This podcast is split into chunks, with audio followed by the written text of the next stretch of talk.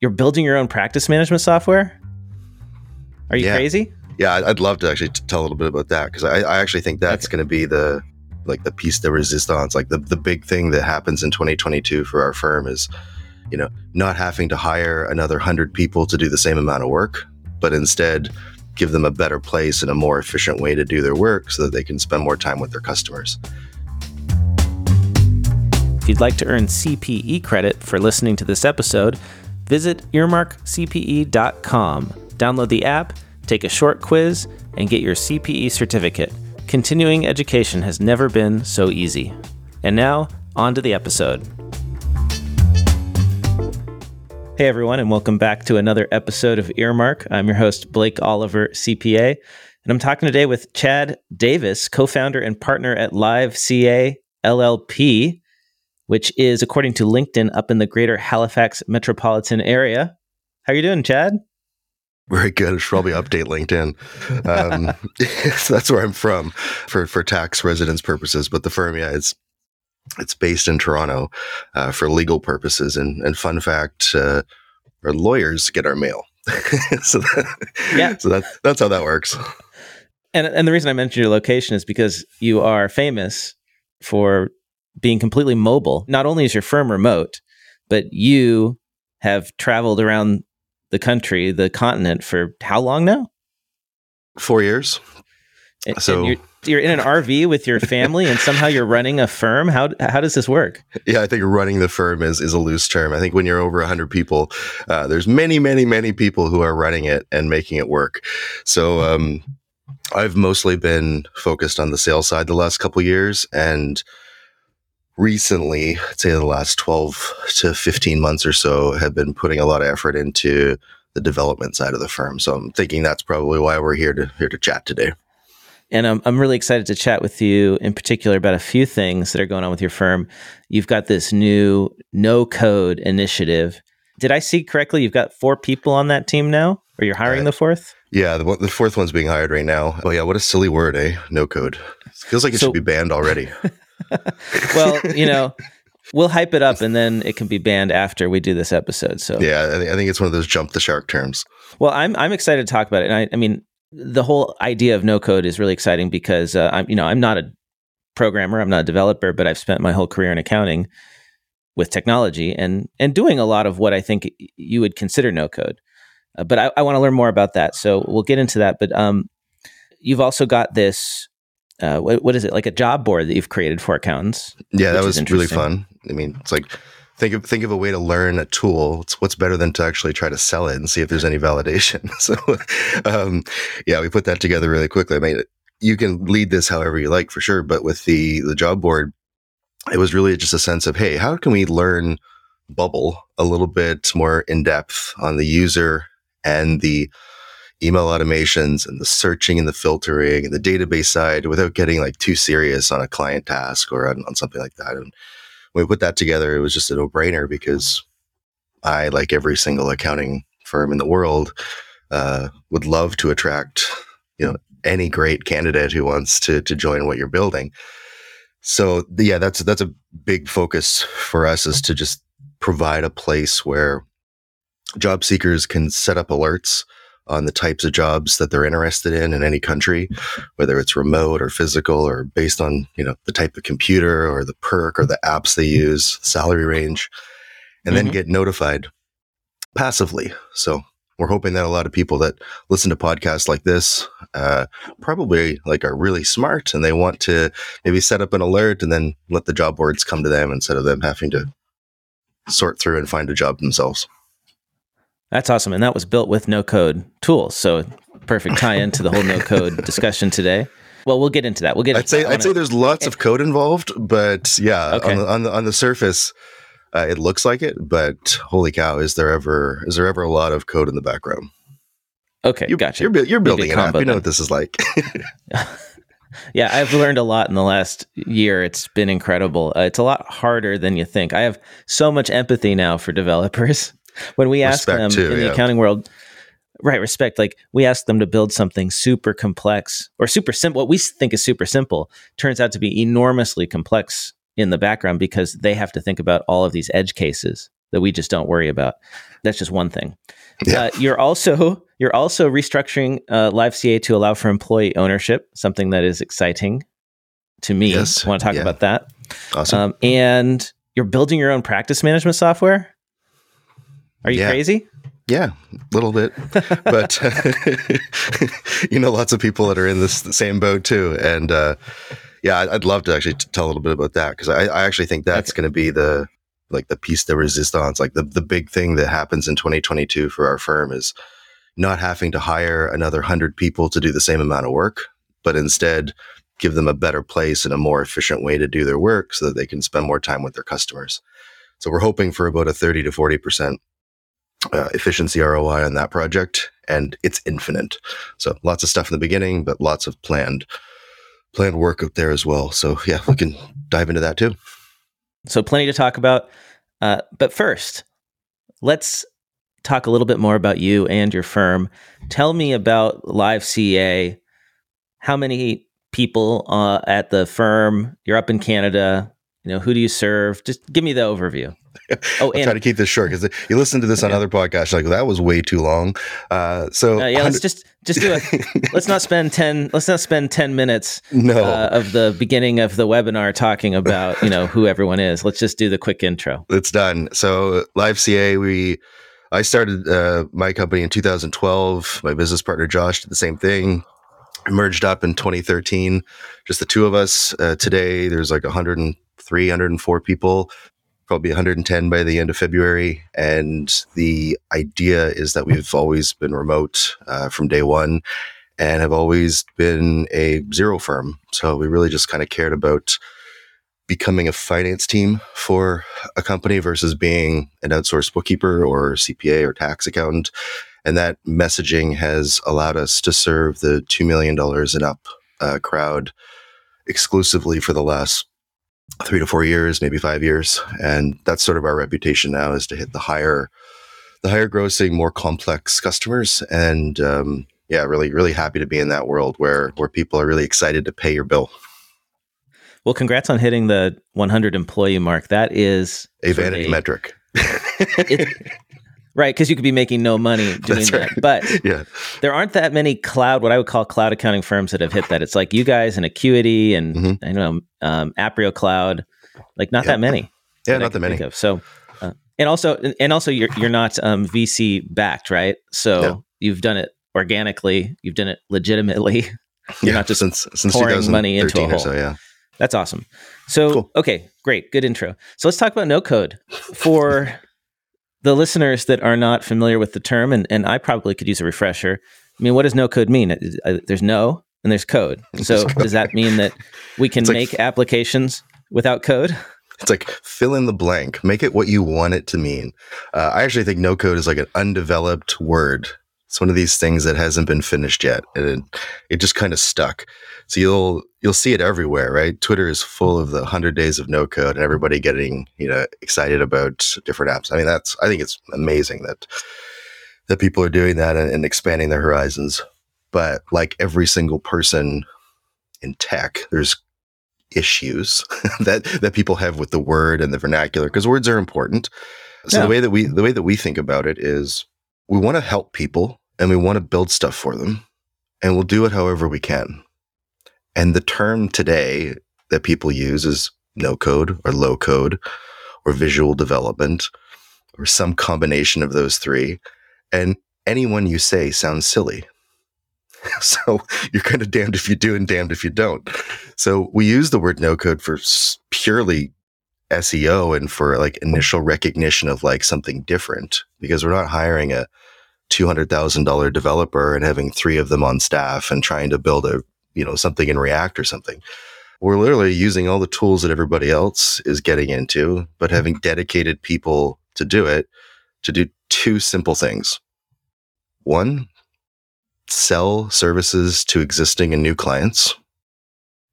And two, build out our own internal tech. To us, that's no code. With lots so of code. give me some examples. I- I- okay, with love lots of code, uh, but less code. Maybe low code is another term, right? Yeah. That's a little. I, less I think sexy, but- efficiency and quickness is is the is the biggest benefit. I mean, uh, if you wanted to go, th- was that your question? To go through some examples? Yeah, make it real for us. What are some examples of no code projects that you are working on? Yeah, sure. so on, on the client on the client side, or actually, I'll have to go internal. Yesterday, our head of HR came to us and said, "We have, I don't know what it was, 120, 115 year-end tax filing uh, slips. In Canada, they're called T2200s. They mean like they're declarations of people's expenses and reimbursement policies and things like that, so that if the government ever needed to check a tax return, they could verify it with you know employer specific information. In the past, mail merging, little bit of tech to try to help get the PDFs up and running, you know, do your best inside of 25 minutes, I was able to put together an Integromat scenario that took data from the Google Sheet. It pinpointed all the X and Y axes on the PDF of where things needed to be filled out, had all of the employees' personal emails, and was able to go through and create all the PDFs, send them off to them inside of half an hour. That would have been a, a full day if, of someone else doing that manually, right? So it's a yeah. very very simple issue, but it's it's more like, hey, I need something quick. What what can happen? On the on the other side of things, one of my favorites is is using Google Sheets to create Xero invoices. So familiar with AppScript in in Google, uh, there's lots of ways that you can start a webhook, right, in order to allow something else to talk to your Google Sheet. So we have one where if a data validation cell says yes, you go to the menu that says send to somewhere. You can customize where you want it to send to. Doesn't matter if there's one or a thousand. It sends them all off into an Integromat scenario and then runs them all through and does all the conditionals and routings and arrays and everything you need. Then it shows up in Xero exactly how you want it. Could be sent off to the people, could have notes made in, in the actual body of the email, can use the right themes based on the type of contact. You're literally endless opportunities of taking people's old systems and putting them back into the systems that you need. And you're like immediately like accounting sexy to the people that you're working yeah. with. Yeah, that is. I'm getting turned on right now just hearing about that. Turn your camera uh, off. Turn so, your camera off. so, I- Integromat, that's the tool you just mentioned that twice. Is that your tool of choice for no code? I mean, Tell me I've, about it. Yeah. Uh, what do you know about Integromat? Nothing really. I've heard the term, I've heard the name, but I don't know anything. Integromat to me is it's like a grown up Zapier. And for people that use it a lot, they may or may not agree. But I think if you think about how easy it is to start a Zap and to move data between different systems, Integromat makes everything visual. So you have what they call a scenario, and it's on a canvas that's infinite. And then you can start to plug and play different circles or nodes.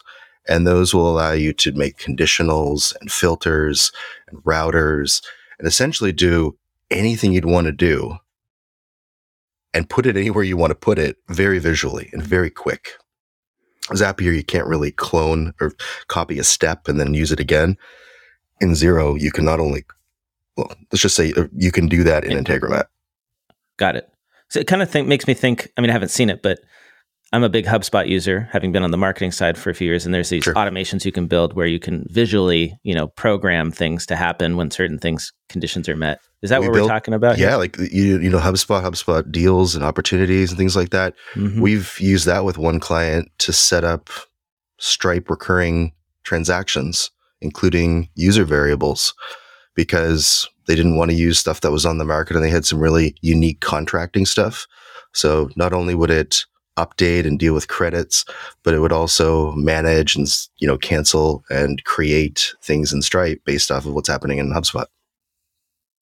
So, what led you to create this team, this initiative? Was it client demand? Was it you playing well, think, around with it for your own firm? Like, think think back to when when, to when you had your your cloud source. Like, imagine all the times that you wish you could have just used something that you wanted to build instead of what was available back in 2013 and 14 like tell me you wouldn't right. you wouldn't just dive into it back then right well and we and we did actually at the time we built our own practice management not practice management, our client portal. We built Mhm. our own client portal using a tool called uh, it was from Citrix. Citrix bought it, and I forget what it was called, but there, you know, we didn't have like Client Hub and Canopy and the other uh, the Carbon. They didn't Mhm. exist, so we had to basically build our own. Was it on top of ShareFile or, or a different tool? It was uh, I forget the name of it now. That's so embarrassing. it's been a while, but it was all good. basically like you could Yeah. you could kind of build your own workspaces to share with clients, and then have tasks and we would awesome. plug it into Zapier to auto generate the tasks. But it's like this, this is the same kind of thing, but you're taking another step. Yeah, just with like six or eight years more of like mainstream tech on top of it. Like your brain would just go nuts today if you had to look at all the alternatives out there. I think my brain did go a little nuts. And I was like, I, I can't be doing all this other stuff in the firm and think about this full time if that happens. So we made a lot of switches. And, and I think this is something that everyone struggles with. It's like, how much effort do you put into something versus how fast do you move? And f- for us, I had the ability to spend extra time. Like it was, I guess you could say it was like our firm. So like pretty invested in it. And when it came to planning, I knew there was a gentleman in the firm who was incredibly into this stuff, very smart, gone from bookkeeper to trainer to head trainer. And he was just super primed. His name's Matt Kennedy. And he is now our product manager. And it took a good seven, eight months for him to transition out of the trainer role because we needed to hire up. He needed to train those people. We still have lots and lots of complicated tech and training that exists with our existing customer base. And you have to find that happy medium between new and innovative versus keeping and and making your existing customers happy. So I got to play and got an 8 month head start on him. And what's really cool is that like he's there and more now because he's been working full time, taking a lot of courses, building and troubleshooting a lot of problems. So, you know, we're we're working with, you know, over a hundred or more different client specific scenarios in Integromat and Zapier that have been released just since October. And just gives you an idea of the scale of this. It makes so much sense because we're already doing it internally in our firms to try to automate manual Yeah. processes. If you're already doing it internally, why not create a product out of it that you can also sell to your clients? It's kind of reminds me of how some firms, mostly larger firms, will use their own marketing department and offer services to clients, right? Why not? If they've Yeah. got capacity, take it on. This is with the uh, the dev, the dev team, the no code dev team. 100%. So how do you price it? How do you price no code when uh, you're talking to clients? Like like because those projects can be difficult to Sure. scope. I think this also comes back to how you how you believe in pricing theory. Like what is what is your pricing theory belief? Is it is it time based? Is it you know the proverbial value based? Is it markup? Is it let's see what what hits? For for me personally, I- treat this pricing very loose, and I, I think of it as if we can attract new customers because of it, where they might have spent a thousand to two thousand dollars less with another firm in the market, we won because a year, two, three, four years are going to go by, and there's going to be lots of increases in work that, that that comes out of it. If we can keep an existing customer from graduating and going up to a large ERP or putting in a finance team because we can delay that by putting in better tech, that is better for everybody. Right. I So- see. Yeah. so I- I Looking do at it holistically. it's you've got to right so for, for us the ones that we have priced and added on have been an increase to their monthly plan with that included not as a separate line item including no code as something will help you with not a separate line item, not separate projects. Yeah, it That's makes so much sense. yeah. and when a separate project does happen that's scoped out it's added on to the monthly price and then we're essentially their support maintenance builders and it it, it it's fun like I'll tell you, keep I haven't- I haven't- too. yeah you keep it working you you know things go down all the time we're trying a whole bunch of new like alert systems for errors across lots of different no code tools i mean we're we're in early days like people that were doing this stuff three, five years ago, eight years ago, the world's just changed. Like I, I always stayed out of it because I thought it was a little goofy. Like, all right, set up a Google Drive folder. Awesome. Like you just saved yourself a little bit of time. Amazing. But like it's it's not necessarily something you'd go and sell your clients on as, as like a holistic big, you know, add two thousand dollars to your bill kind of thing. But I think now the tech is there and it's been there for yeah. a few years and it's just it's well, it's, it's ripe especially with the talent shortage among all professionals, it's hard to find it's hard to find anybody to do anything in a business. So if you can automate some of this stuff for people and they don't have to go out and hire more admin staff, you've just saved them a bundle of money. I mean, it's mainstream so, a bit. I, I'm uh, yeah. I'm really close to you now. I'm over in uh, in Palm Springs, so we're only a couple hours away. Oh, yeah. And uh, decided to snowbird down here for the winter. And I was at the people in Canada are going to kill me. Uh, I was at the pool and the hot tub at the uh, at the RV place here, and uh, there's a guy at the other end, and we just struck up a conversation. He's like, "Yeah," he's like, um, "I was a developer, but I just kind of hated it. It was just so much work, and I just wanted to give this all up so I could travel a bit." And I said, you know, have you like, what do you want to do? He goes, like, I just want to get an easy developer job. There's so many out there. He, he asked me, he's like, have you heard of like no code, low code stuff? And we just hit it off. And like in the middle of nowhere here, he's, he, he hadn't really heard of Bubble or, you know, any of the tools that like we might look at as like pretty, pretty, you know, part of the 100 days of no code or just standard tools. He's like, you know what? I'll just go get certified this week and see what happens. So we've got a we've got a little uh, calendar date to to talk next week to see if anything happens. But I mean, it, it's coming mainstream for sure. That's great. And, and and Bubble is one I've also heard of. I don't know too much about. That one is advertised as I can create a full functioning application on their yeah. platform. Do you buy that? Does that actually work? Yeah. I think this is where yeah. we can start to to get into it because I was so skeptical. I, I think you are you are absolutely right to be skeptical in any of your your questions on this one.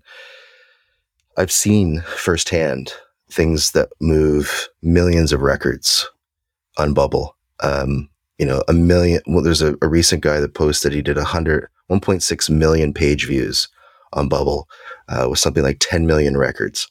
I've never run into any issues with the apps that we've built on Bubble. I think we have like three or four of them right now. And they're just as fast. They're kind of ugly. Like they really don't look that great. But there's some really cool plugins that were just released actually well, yesterday to make it look say, pretty. Then it's it's perfect for accounting and finance because the apps that we use are as ugly as sin. Right? Welcome I mean, to 2002 you, again. Yeah. Well, have you seen Concur lately? it's the uh, same as I, it was 20 years ago, right? Yeah. Is that the tweet uh, that was like 170 billion dollar market cap and it looks like this? yeah, and it, it's my favorite. It's always it's and it, whenever a developer posts something like that, it's always Concur because that's the one enterprise application that they all have to deal with. and they hate it so much. All the user interface designers have to use Concur to submit their expense reports. Yeah, look, it's just, I, it's just, horrific. It's horrific. Yeah. Uh, I'll give you a quick yeah. example. Uh, this job board is nothing more than fun. It's it's to say, you know, if you're a firm and you want to be around other firms like you, and you want to attract like you want to put yourself out there for people that are specifically looking to work with firms like we'll call it us. It's a place, but it's kind of like it's only a week old right now. So, every, so everyone in the US, the, the, job board. You're talking about the job board, the, the job board accounting, that you created. Yeah, the cloudaccountingjobs.com. And what happened was everybody in the US that was posting was like, we think, not everybody, like 80% said, we think in jobs of hourly, but maybe pay annually and or we want to do project work or gig work and those are absolutely hourly on our our psyche. And i was like oh crap i didn't really build out the hourly part it was all just salary. So we went back and inside of four hours we're able to change all the database tables do some math and some workflows in the back end so that it's always going to be going to be matched. Added a minimum salary piece instead of a range because really what you're looking for in a job is a minimum salary not a range and released it. And it's like, what in what world can you custom design that type of thing in a no code tool if it's not already there? Like that would be really yeah. hard to do in Softr or Stacker. Or, any would of have these taken you air- a month to do that at the best. or, yeah. or it would have been impossible Yeah. or you'd have to write your own code snippet and put it in and have it like an html component inside of it but like Right, with right. bubble four hours in and out and you're done That's amazing.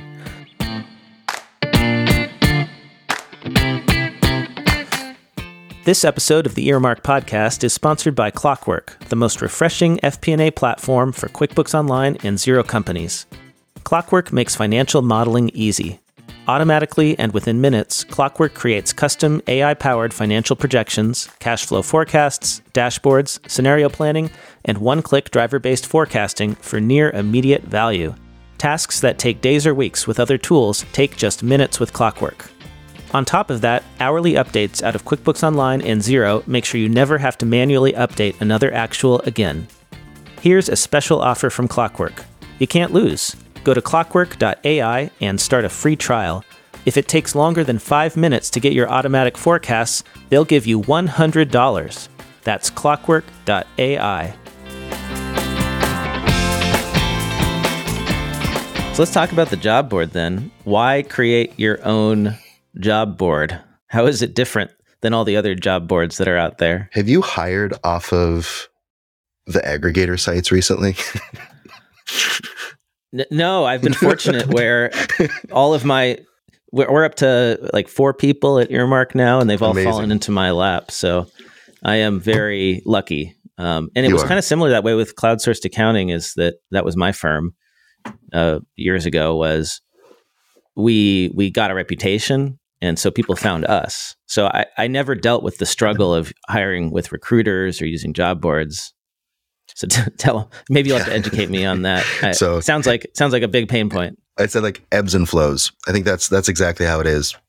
I'm still surprised when when accounting students and accountants come around and they're like, they really don't know that firms. I, I keep saying like us, but like, what is it? The two to five percent of firms that consider themselves innovative and think about pricing theory and think about tech and think about alternative work environments. I mean, you know the stat better than I would, but it's got to be less than Yeah, five or eight percent, right? yeah. It's less certainly less than ten percent. You know, I'd probably put it closer to five. Yeah, Great. of really mean- really innovative cloud firms. Yeah, Yeah, and a lot of the accountants out there may not know that these types of firms really exist. And to us, it's baffling. But when you talk to really great people and you're like, how did you not know this? And they're like, well, it's just not the world we live in. So I was like, oh, okay, cool. So how do we like get to the world where you live in? You live on Indeed and Monster and recruiters and, you know, job boards from your from Facebook and, you know, Google jobs and LinkedIn jobs. You're like, okay, cool. So you go and we looked around all of them and like, okay, got it. So like here's where accountants find their jobs. Um, they can read descriptions. They can see sometimes salary ranges, but like almost never.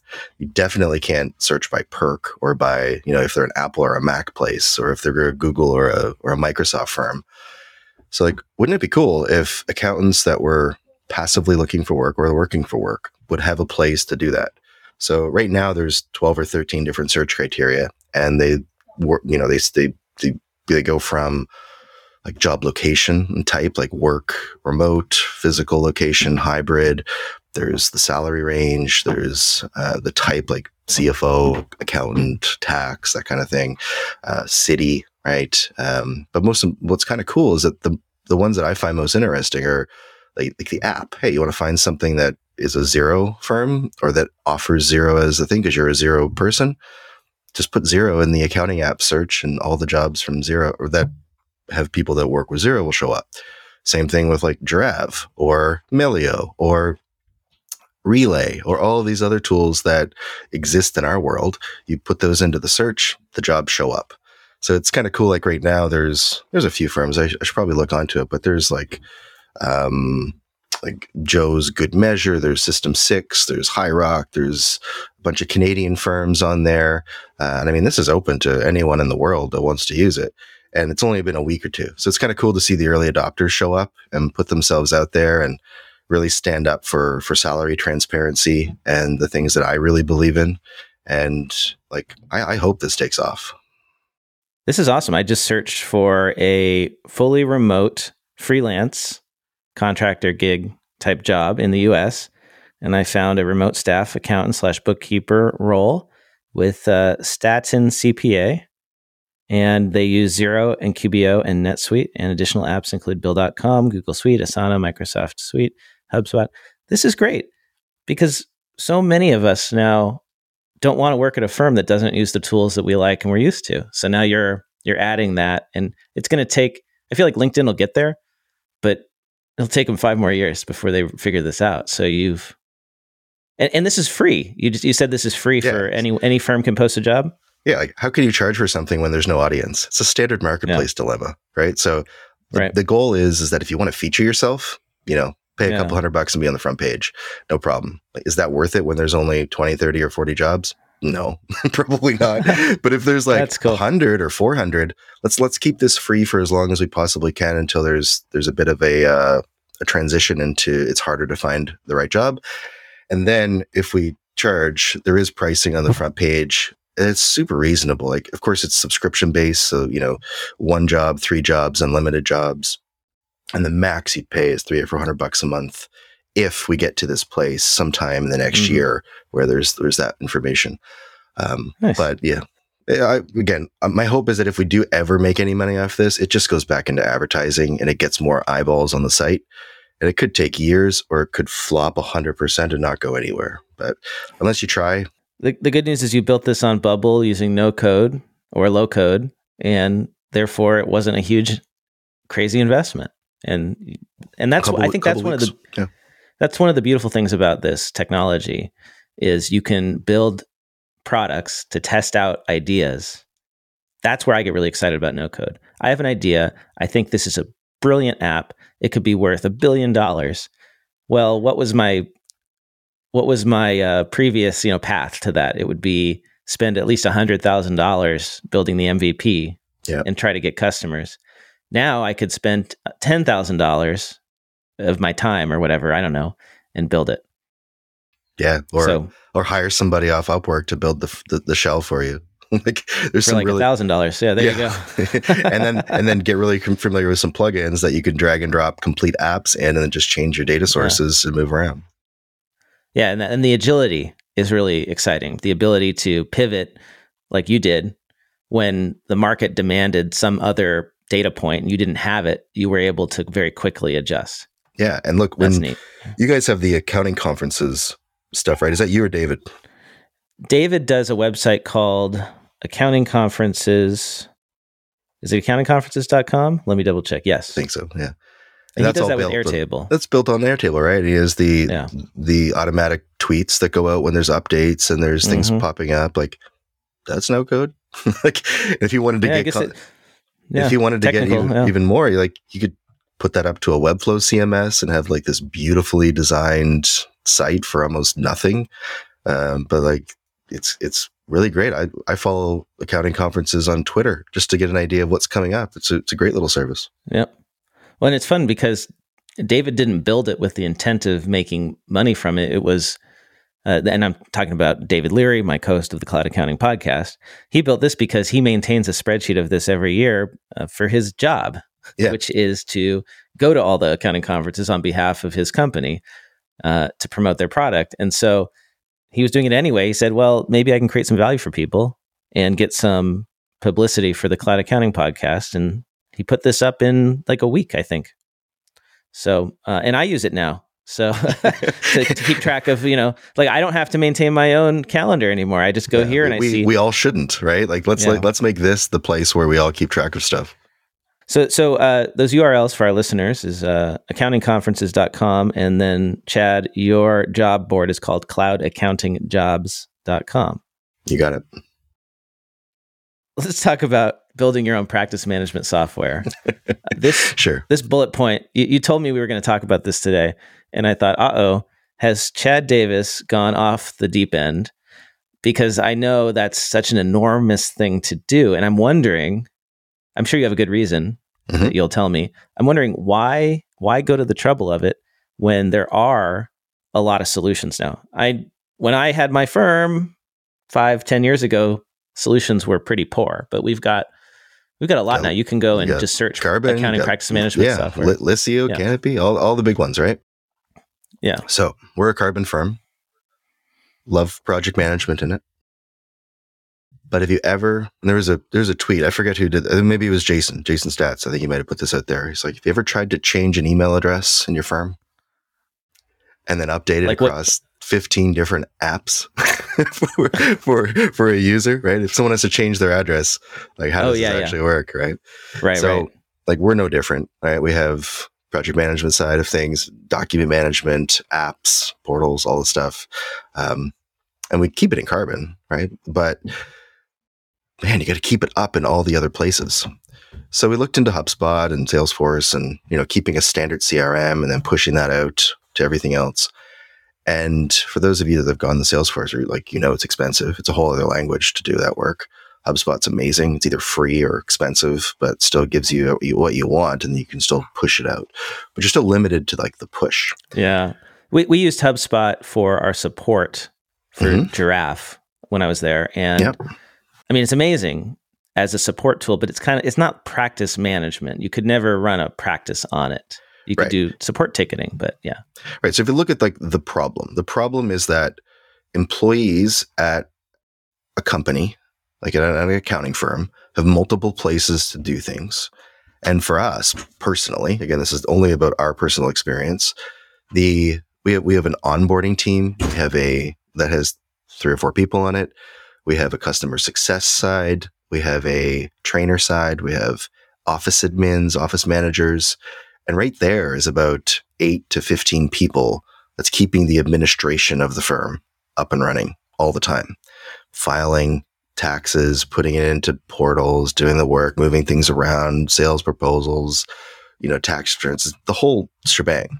So we're like, what if we could put everything into a place where it cuts all of their work down, no matter what the process is, and then allows for us to build our own tools for things that aren't working so well for us? So we broke this down into five major categories. So like the CRM is the is the big one, but now we can have complete control over it. That CRM goes right into sales, so we can start taking data. I don't know if you've ever tried to put in sales data for, from an accounting sale into a project management system but I, I don't know about other firms, but I take about 120 to 150 points of data and not like extracted from a system to look yeah. at transactions, but like growth plans and shareholder, you know, uh, breakdowns and, you know, plans for the future and revenue process and Stripe issues and like just all kinds of things during the sales process. And yeah, I wanted to. We, we did that too, but it was a giant text field. Yeah, we just copied and pasted. right, right. So it's That's like it, it's like how do you create a pricing uh, component off that? Right. A lot of firms use PI. Like imagine if your sales data could then go into PI and do all that work, right? Do you want to P- do PI meaning PI? Practice, pra- practice ignition? Practice ignition. Yeah. yeah. Yep, yep. So or like, um, the other. Yep. Go, go ahead. ahead. Go proposal, like all uh, those ones. Yeah. Yep. So yeah, so the idea was like let's build our own CRM that allows us to take all of this information and like designing that database was amazing. You know, you can use Microsoft products, you can go dynamics, you can go all the big ways, and that's amazing. Like it's a big project and you can 100% do that. But now that I kind of know how it's like to build an app and then add these functions in and how they talk to each other. I'm like, okay, let's put a CRM in first. And then from there, we can build out the sales process. But instead of using PI, sorry, guy, um, it's like, let's use that for all the intake data and then use that to calculate our pricing floors based on all of our capacity management that's also in the app. Then let's build out the pricing presentations with lots of options and deliverables based on the intake data. And then from there, let's create the proposal automatically all through the API and through making things your own in your own document. And that then feeds into all the missing onboarding information, mm. all the to-dos for the client portals, all the apps that get created automatically from it, all the user accounts, preps up welcome calls with to-do lists. Like that's just one of the five areas that we're trying to build. And to be honest, like it's not taking that long. The tools uh, are exist for you to do this now without it being a huge lift. So so here's the problem that you're solving as I see it. Tell me if I got this right. So yes. we have all these great tools. We have these what I would maybe call point solutions so practice ignition is a point solution for proposal to getting paid, but great it doesn't solution. connect. It, and it's a great solution. I use it. it. Doesn't connect with. It doesn't connect with my practice management software from using Karbon. It's not going to all that data doesn't flow Well, it, it into does. it. It does. But It then does. it's but then it's subject to Karbon restrictions, which might mean that you can't put in recurring jobs and have those post out. It may only post the because job. Because I cannot change I cannot change Karbon's database. They Their have API. decided what I can put in there. But there's workarounds. And I think that's what's great about Karbon is like they recognize this. They have so many good people. And they're like, no, no, here's how you deal with this. And like they have a plan and they can show you how to work it. And it works. Right. But what if it doesn't work for you specifically? That's the, that's the only So- thing we're so- trying to get at. So are you replacing these apps or are you building a layer that connects them on top of to them? beginning, it's a layer that connects them. I, I couldn't live without Karbon in our farm right now. And it's it's fantastic. I got it. So so it's So- there. so that's They- what Yeah. It'll create the client record, right? From the lead. yeah. right? It'll do that. And now we won't have to manage the leads in Karbon. We'll manage them in our own system. Mhm. And then all the clean data will stay in our own system. And then the individual records, the group records, the organization records, company records, they'll all go into Karbon. Got it. You're gluing these all together. You're providing like this. Uh, I'm I'm visualizing it as like um, when you plug, like when you're putting together a computer. Yeah. Right. You're you're creating this framework where you can plug in these apps and and ensure the data flows the way you want it to in the most efficient way without having to manually do it. Yeah. Like you have lots of friends that are accounting firm owners. They probably have hundreds of thousands of clients combined that have this idea of like active, inactive, which apps are being used. Oh, I wish I could Right. segment my groups like this. You did marketing at a lot of companies. Segmentation super important.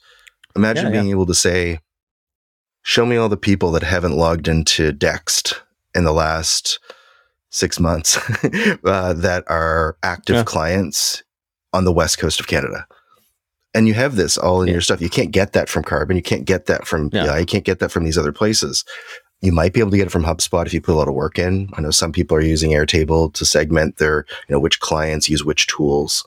But like that's the goal is to just kind of keep it all together. And and to wrap that up, I, I mentioned five, but only talked about one. Customer service with like year end prep and doing that kind of stuff. Um, account balance confirmations. We've got a client portal built, uh, all the marketing stuff to be able to deal with internal and external newsletters, and then the integrations into the other into the other systems. That's fantastic. Well, I, If it I look forward to if it works. Well, when, when it when it works, I want to see it. I would Yeah. love to get a peek. Do a- let's do a follow up, and we'll do a sh- screen share. All right. We'll do a screen share that time. Um, special YouTube edition of the Mhm. podcast. So let's talk about this uh, this last item here that I'm eager to discuss with you, given the trend in the profession to perhaps move away from the traditional partner model. Yep. You mentioned that you are restructuring your corp to allow for employee ownership. Yeah, that's expensive. So how so uh, how are you set up now, or how were you set up before you began this? Yeah. So last year we made a promise to the team that there would be a new structure, and the new structure would allow for ownership and or profit sharing. So to do that in Canada as a partnership, pretty impossible. Partnership units are issued out, and they're usually held by professional corps, and all the profits, you know, distributed evenly between the partners, and you know, maybe after some income partner stuff. But with the way it was structured, it just legally impossible for people to own equity uh, in, the, in that. So we've spent, uh, and I joke this not like the better part of a year working with lawyers um, to make sure that what we're doing is legit and allowed. And um, we didn't really talk about this that much, but in Canada, you weren't allowed to be a remote firm back when you and I started. It was Really? it was illegal because the code of conduct required a placard and a physical address where people could visit You- you. You are shitting me. You I had to have you had Yeah. to have a shingle. Yeah, or Like, an address. Like we say because we An say address, here. yeah. I don't know if you say this in Canada, but we say in you know, the U.S. Right? You hang up your shingle. yeah, And that, that was when you got your own office. yeah, you had to be able to be like accessible, right? So from day one, Yeah. like J- Josh was in Tel Aviv, um, living his best life. I was in Halifax in my basement, and Who's Josh? uh, Josh is my business partner, Josh Slack. And um, when um, when when we formed the firm, we were the first firm that combined uh, CPAs and CMAs in Canada, which was really cool. Um, and then like that was was cool enough. But then when we got to to operating, we're like, oh crap, we can't do this. So we went to CPA Canada and said, so we're gonna operate this way. Are you in or out? Do you want to be with us or against us? And at the time, there was a, a president called uh, Joy Joy Thomas, and she had a lot of different people that were very forward thinking. And she's like, you know what, we're in. So we operated essentially illegally uh, from a licensure perspective for about two years. But we were able to sit on a lot of committees, a lot of boards, a lot of regulation, and then they did the hard work of changing the code of conduct and all of the requirements to allow for virtual firms to operate remotely. And then we got designated as the first firm to allow certification for CPAs without really ever meeting them. And that was a cool milestone. So it just feels like you're always getting pushed up against a lot of these barriers mm-hmm. with the evolution of your firm. And um, the next one here is is employee ownership. So we do Does have anyone do this in Canada now? Is that yeah, very it paved, unusual? It, it, paved the way. There's a few firms at West and BC that got certified as remote firms and can can can offer up a certification. Um, and some other like bigger mid-sized firms were able to now operate in different provinces. There's still only a few provinces that allow it, but we got certified in all the ones that did. Okay. So so back and to the uh, so now this employee ownership thing, right? Exactly. Yeah, like, like that's the next Yeah, and it's like it's a great like you saw the guy you know Kenji was talking about it. Uh, very important to them. A couple other firms, EisnerAmper. That was really cool to see like what they're doing on that. Um, yeah, I, I hope it becomes more more of the norm where there's company structures. Like we don't do assurance work, but kind of need the license to attract CPAs to do that kind of work and that mm. stuff. So we're we're figuring this out. The, the unfortunate part is that there is still some gray areas in the law, and what we're hoping to do is focus on the employee experience first, up to the limits of the law. So we're at a point now like where what, what would ahead. those limits be? Like you're like you're not allowed as a CPA yeah. firm to yeah. There's to there's there's still um, there's still authorizations that have to occur, right? So I want to make sure that you know that that that happens well, and you know, I get, yeah, I guess well because yeah, the um because CPA firms, I mean everywhere pretty much there's restrictions on who can own them. That's right. And right for here eh, here in many states, right, you can't have more than forty nine percent of your ownership be non CPAs. Some states don't allow it at all. I think I don't That's know right.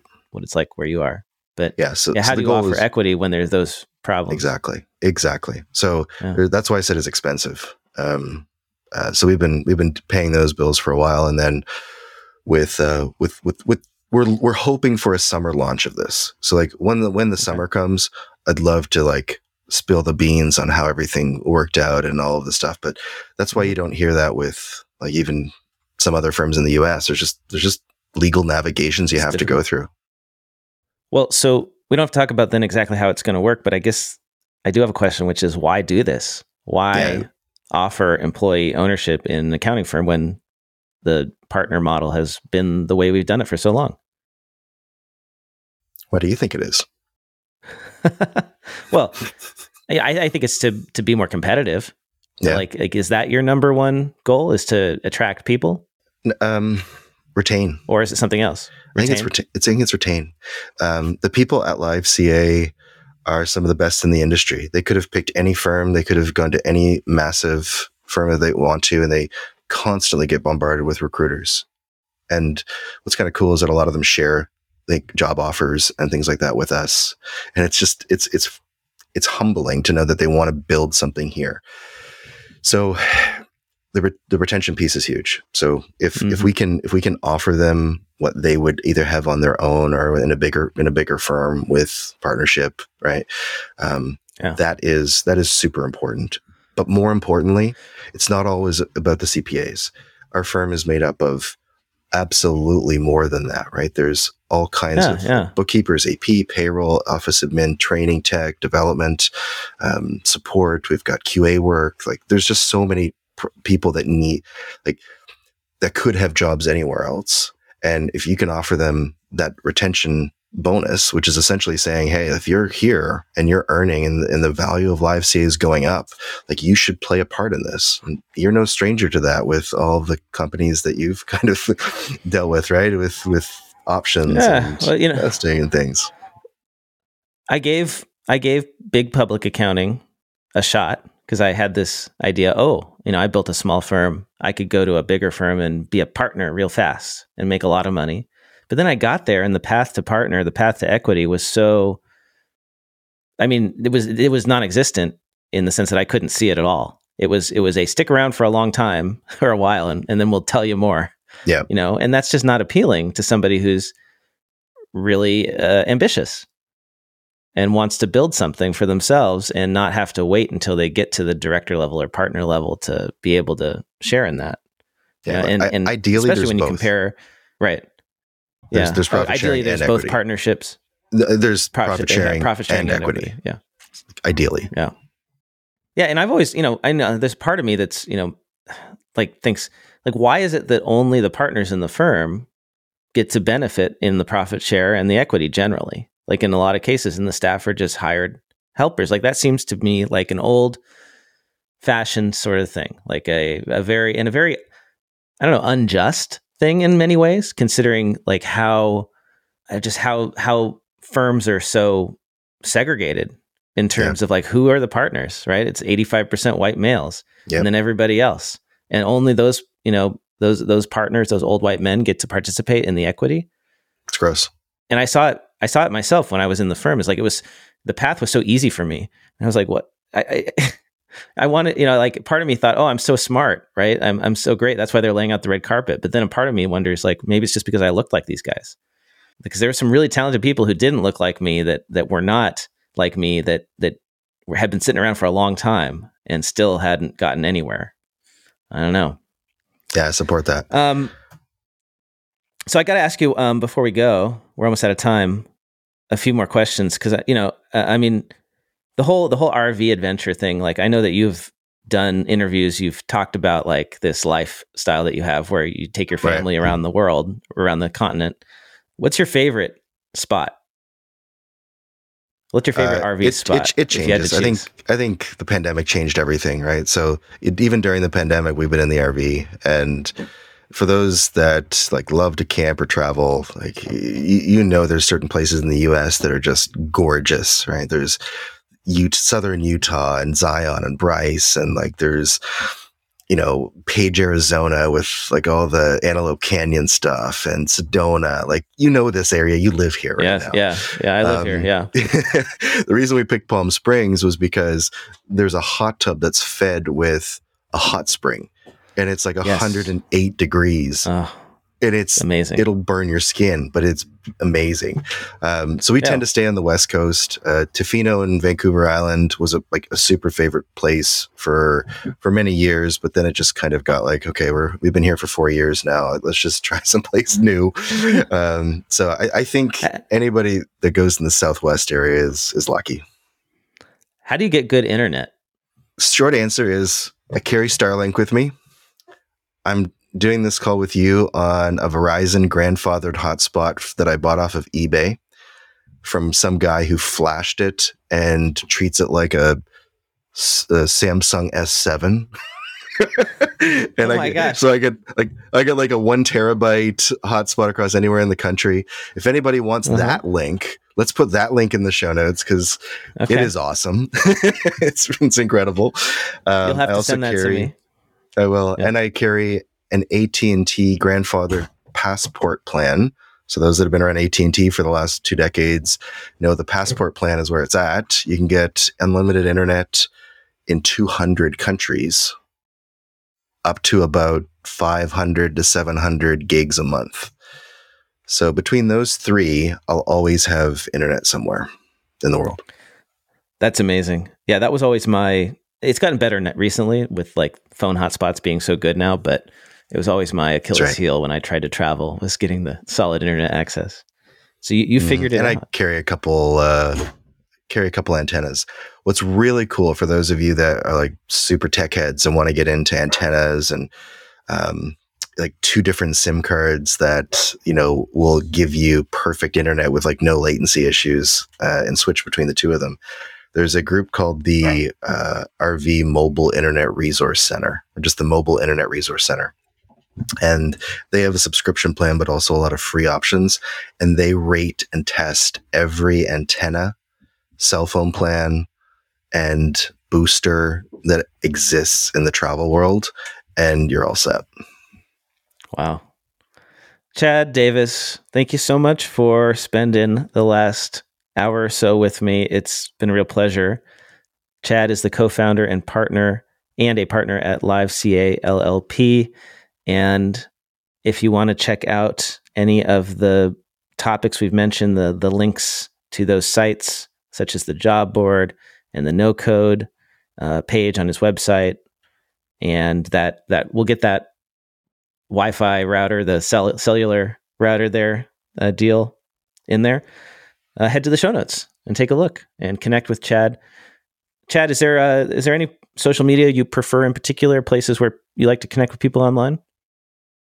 Yeah, I think recently I've been just posting some uh, like Descript videos of me walking through the apps and the build processes and stuff on Twitter. So you go to at Chad Davis. There's lots of well, there's some videos there now, and I'll be posting them a couple times a week, just running through some of the tools and the scenarios. And um, yeah, and if you want to get into this too, you know, you've been promoting Jason's you know intro to no code stuff on the uh, the YouTube channel for your free CPE. Mm-hmm. Um, I'll second that. Uh, go check out the guy; he's, he's stellar. Yeah, and and that is the Jason Staats YouTube series. It's going to be eight videos total coming out on Earmark for free CPE, same as this episode. So if you uh, are listening and you have a CPE requirement, let's say you're a CPA or a CMA and you need to get continuing education credit, you can download the Earmark CPE app, search for Earmark CPE in the App Store, or go to earmarkcpe.com, download the app for Apple or Android, find this episode on the Earmark channel, and then take a short quiz, and you will get your CPE. And Chad, it works for you in Canada, right? Sure does. All right. So both our Canadian and US listeners, uh, CPAs and CMAs can get credit. We're working on the EAs as well, but there's a, a reporting requirements. The IRS they like to be a little bit more big brother about it. So we got to figure out how to connect our app. Maybe I could use some no, no code for that. I don't know. We'll have to figure it out. Let's do it. Let's do it. All right. Chad, great talking with you and hope to have you back you again too. soon. We'll see you, Blake.